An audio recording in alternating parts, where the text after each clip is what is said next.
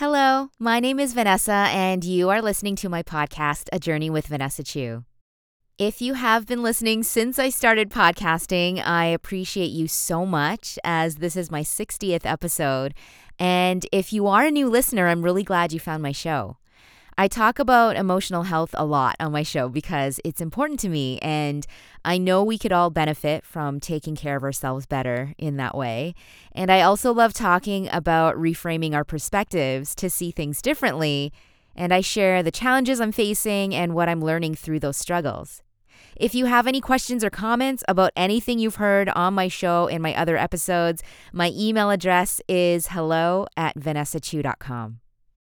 Last week, I talked about why I didn't set any new goals for this year. You can check out that episode first if you haven't listened to it yet. In this episode, I wanted to talk about happiness and seeking contentment, and it's inspired by Tony Hale. If you don't recognize that name, he was on a couple of pretty big shows uh, Arrested Development and Veep. I have always really admired him, not only because he's such a great actor and he's really funny, but because he talks so openly about his anxiety. He happened to be a guest on a few of my favorite podcasts I was listening to recently. Uh, the Smartless podcast, that one's hosted by Jason Bateman, Sean Hayes, and Will Arnett. And also the Happiness Lab podcast, that one's hosted by Dr. Laurie Santos. He was talking about when he was auditioning in the early days of his acting career, and he always wanted to land a sitcom role. And then he ended up getting Arrested Development, which is really big. It's a huge deal, and he got what he wanted, but he realized that he wasn't content or satisfied, and that scared him because he got that one thing he worked so hard for. And then he started feeling anxiety because he was thinking, well, what's next after this? I already got this big goal that I wanted. What do I do now? He says now he works on being content with what he already has and lets things unfold so he's not carrying the weight of all that anxiety and panicking about what the next thing will be. And he said something while sharing this on both of those podcasts that really resonated with me. He said, If you're not practicing contentment with where you are, you're not going to be content when you get what you want. In my previous episode, where I talked about goals, I mentioned that 2022 for me was the year of learning how to ride a motorcycle and working towards getting my full motorcycle license when I eventually passed the row test on the third try, I couldn't even focus on celebrating that win because I was looking to the next thing and the next thing. And I was thinking exactly what Tony Hale said in those podcast episodes.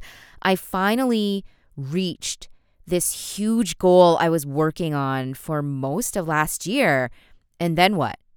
I noticed anxiety because I was thinking, oh my gosh, what do I do now? What do I work towards now? And I reminded myself through everything I've learned in the last few years that my life is not in the past or tomorrow or 10 years. It's happening right now. That's all we have. And that's all that's certain, the present moment. I also find that sometimes we say to ourselves, I'll be happy when I get promoted or make more money when it's summertime so it rains less. I'll be happy when fill in the blank. But when we have that mindset, that takes us out of the present moment and all of the things we can be grateful for right now. I signed up for a 40 day mindfulness challenge that started at the beginning of the year. It's led by Tara Brach and Jack Kornfield, and they are both phenomenal teachers. I've mentioned them before in some of my other episodes. They just have so much passion for what they do and teach, and it really shows in their daily lessons and meditations. And mindfulness is something that I started practicing more consistently, I would say, since 2020, and it has helped me be more content with where I'm at.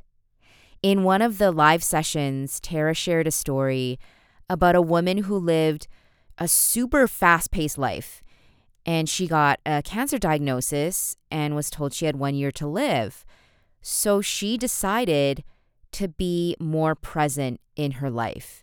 And she said, I have no time to rush.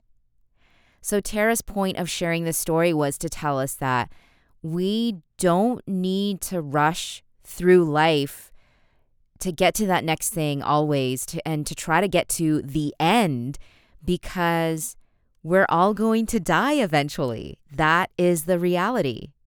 In that session, I thought about my life. There is no point in me packing my schedule so full that I can't let things that I've learned sink in or acknowledge and celebrate my wins and successes. Like, where am I rushing to? Where am I trying to get to? There is no need to rush or get anywhere. I'm not in a contest with anyone, and this isn't a competition to get to the end. Like, where is the end anyway?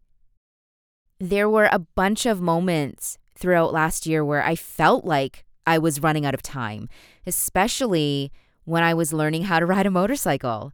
And part of the reason is because I was comparing myself to my friends I met in motorcycle school. Some of them found their bikes and got their full license pretty quickly after we finished classes. And even though I was very aware that my journey was my own and I'm at where I'm at and I will eventually find the bike I'm supposed to have and practice on and I will eventually pass the road test. I just didn't know when yet.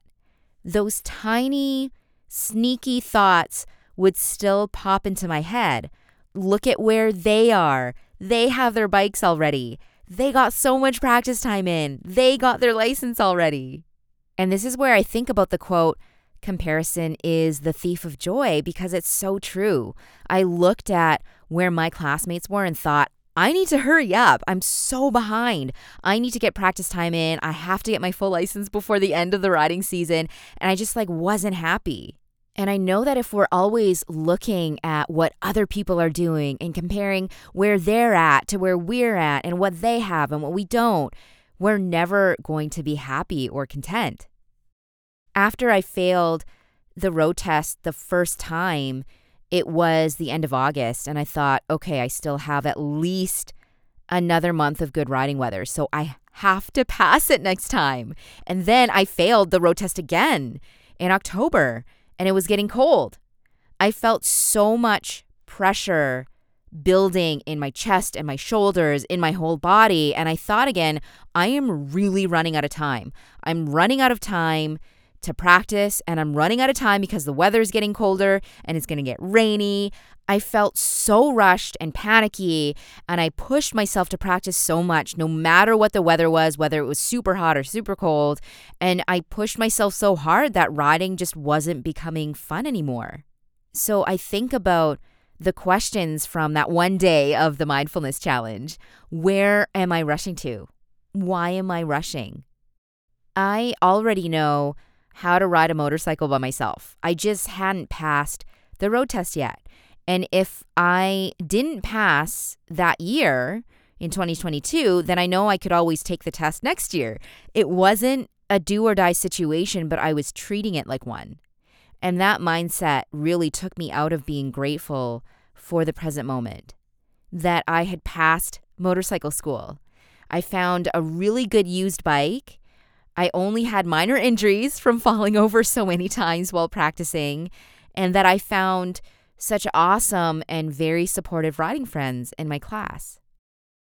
I was looking so far ahead into the future, only focusing on my next thing. And what this mindfulness challenge has been teaching me and reminding me is when I do that, I take myself out of the present moment. And again, I'm missing all of the good stuff around me that's happening right now. So I truly understand why Tony Hale says he lets things unfold in his life as a way to manage the anxiety he feels, and also why he practices being content with what he currently has in his life. I'm going to end by sharing with you this exercise I learned a while ago that uses your five senses as a way to ground yourself in the moment and be present in whatever you're doing. And it's very simple.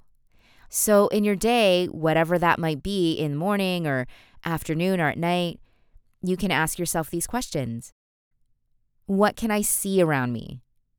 What can I smell right now? What can I taste? What sounds can I hear? What can I feel? I appreciate you so much for listening to my 60th episode. If you found it helpful, please share it with someone who would benefit from it too.